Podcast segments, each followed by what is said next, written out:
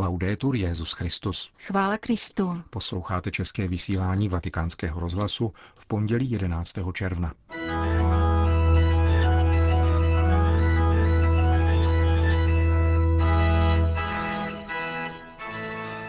Evangelizace není podnikatelská činnost ani kariérní postup, kázal papež František při raním v kapli domu svaté Marty. Petrův nástupce během světového setkání rodin navštíví také irskou mariánskou svatyni v Nok. Francie má novou blahoslavenou. Pořadem provázejí a pěkný poslech přejí Milan Glázer a Jen Gruberová. Zprávy vatikánského rozhlasu. Vatikán.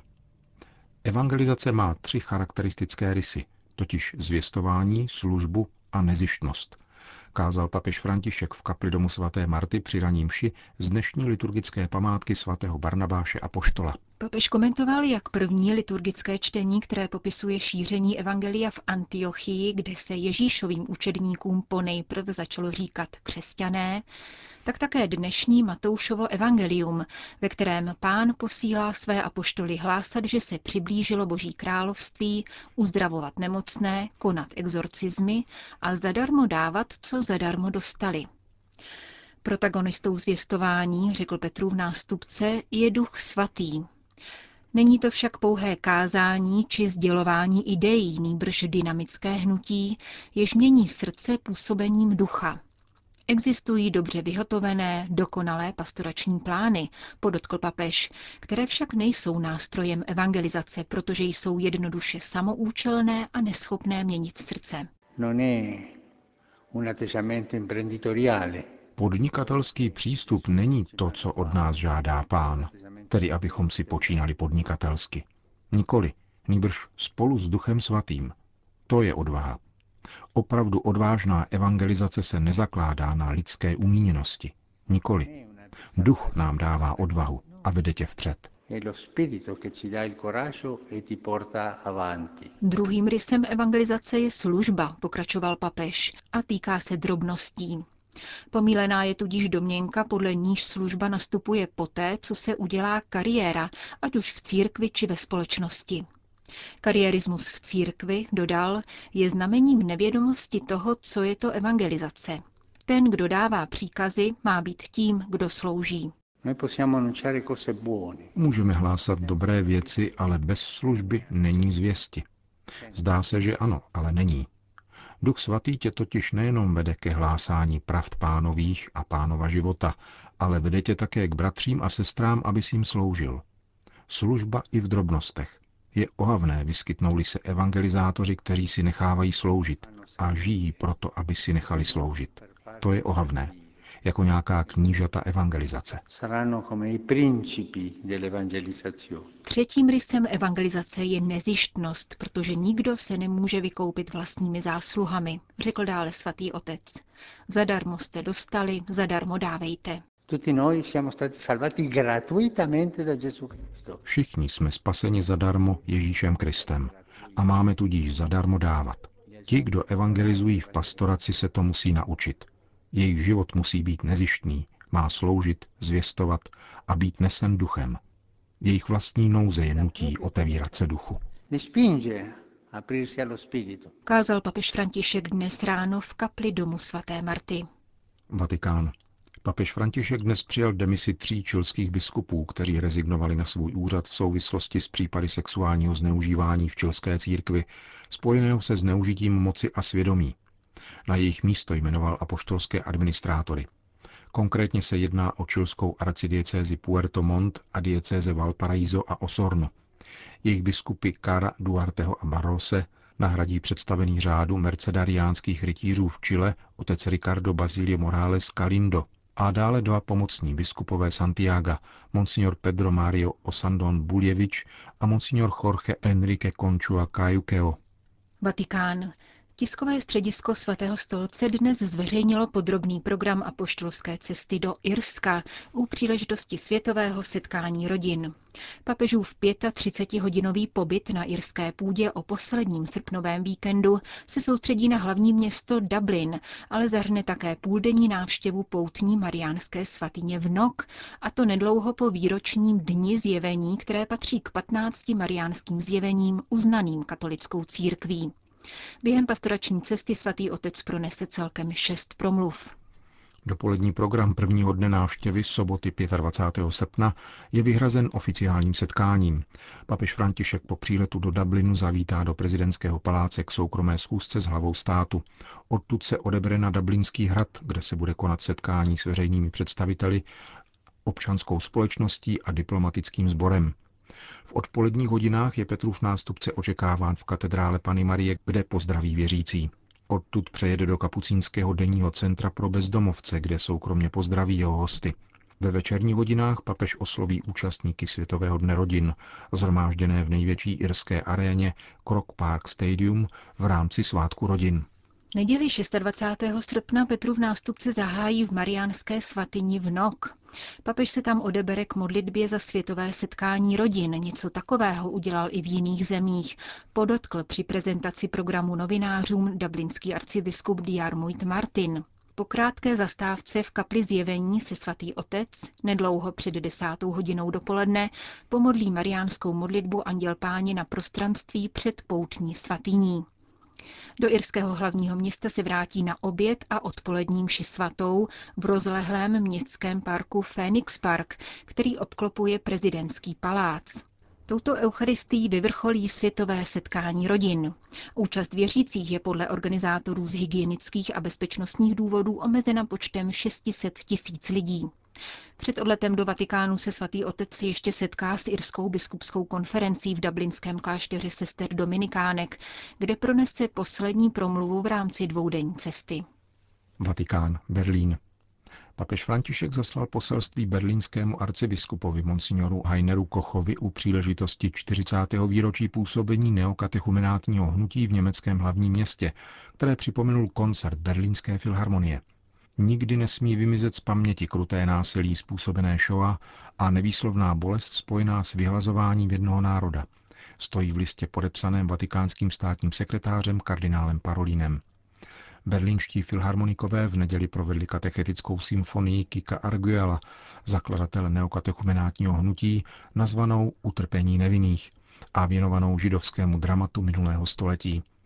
Tato skladba, zdůrazňuje papežské poselství, je ukotvena v tradici biblických lamentací a po jejich způsobu oslavuje památku mnoha obětí šova.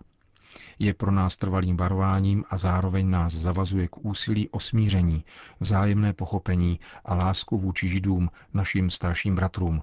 Současně vyzývá k životu vydanému ve prospěch trpících, strádajících a všech lidí, kteří z hlouby duše touží po spáse. Připomínka 40-letého působení neokatechumenátního hnutí v německém hlavním městě o minulém víkendu, kromě koncertu v Berlínské filharmonii, zahrnovala rovněž děkovnou bohoslužbu a knižní prezentaci Arguelových deníkových záznamů. Turín.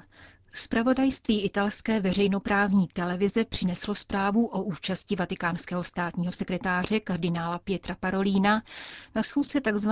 Bilderbergu, tedy elitního klubu podnikatelů, finančníků, politiků, akademiků a žurnalistů, který se schází od roku 1954. Jméno kardinála Parolina skutečně figuruje na webových stránkách Bilderberg Meetings mezi 128 účastníky letošního setkání v Turíně. On sám ani vatikánské tiskové středisko se k tomu nevyjádřilo.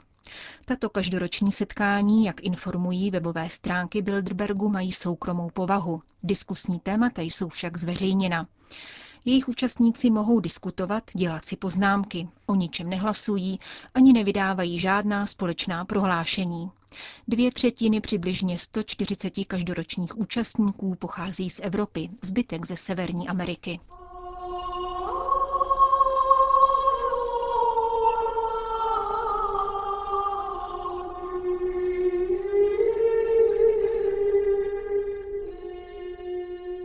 Francie.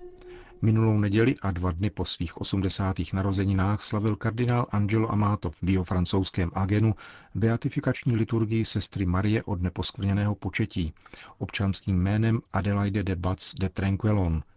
Ačkoliv tato prvorozená dcera z majetné šlechtické rodiny pocházela z nedalekého Neraku, blahořečení se konalo na agenském výstavišti poblíž města, kde nová blahoslavená založila řeholní kongregaci marianistek. Některé hvězdy září více, avšak nikoli proto, aby vedle nich ostatní pobledly, níbrž aby ještě více podtrhli jejich svit. Takto o své zakladatelce hovoří dcery neposkvrněné Pany Marie, které oficiálně vznikly 25. května 1816.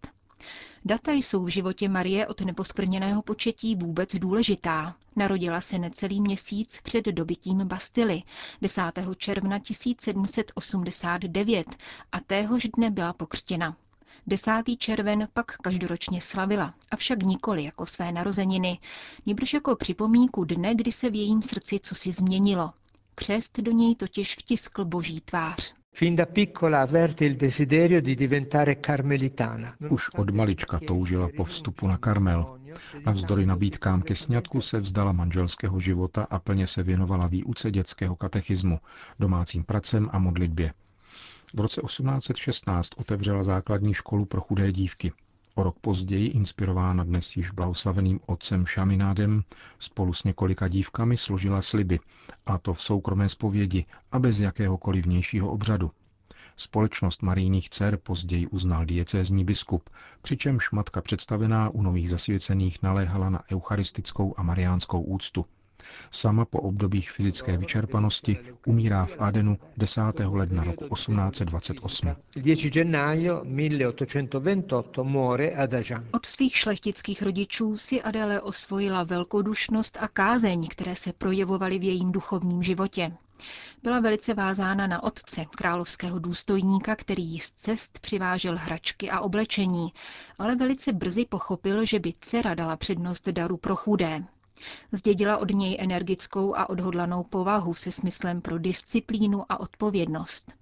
Spolu s matkou Adéle často navštěvovala rodiny v okolí zámku, kterým donášely léky, potraviny i šaty.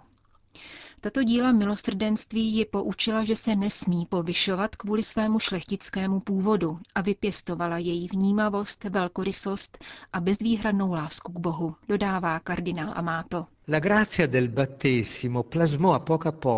Křestní milost v matce Adéle postupně utvářela sociální ušlechtilost a proměňovala ji v evangelní svatost. Ve svém životě zářila nikoli díky zámožnosti a pozemským statkům, nýbrž hojností křesťanských cností. Jistě je upevnilo také pro následování katolické šlechty v revoluční Francii. Adélin otec jako příslušník královské gardy musel s celou rodinou odejít do exilu ve Francii a Portugalsku. Teprve v Adéliných jedenácti letech se rodina vrátila na rodné panství. V pouhých 15 letech nová blahoslavená založila takzvanou malou společnost, která si kladla za cíl léčit duchovní zlo na francouzském venkově. Združení se rozrůstalo a vstoupilo do něj také několik kněží. Jeho členové se vzájemně podporovali v připodobňování Kristově kalvárii, pátečních meditacích o pánově smrti a zmrtvých vstání a sdílení vlastních zásluh. Rozhodující se nicméně stalo setkání s mariánským ctitelem a zakladatelem marianistů, otcem Vilémem Šaminádem, který odmítl přísahat na francouzskou revoluční ústavu a knižské povolání vykonával pouze tajně. Adéle se rozhodla zasvětit neposkvrněné a s ještě větším úsilím se věnovala službě chudým a nemocným i výuce katechismu. V nepokojné době, jakou byla ta její, znamenala víra mučednictví každodenně nabízeného života a přípravu na prolití krve. Život z víry vyžadoval radikalitu lásky, a toto přesvědčení ji stavilo do duchovní dimenze naprosté otevřenosti vůči věčnému životu. Řekl kardinál Amato o nové francouzské blahoslavené Marii od neposkvrněného početí.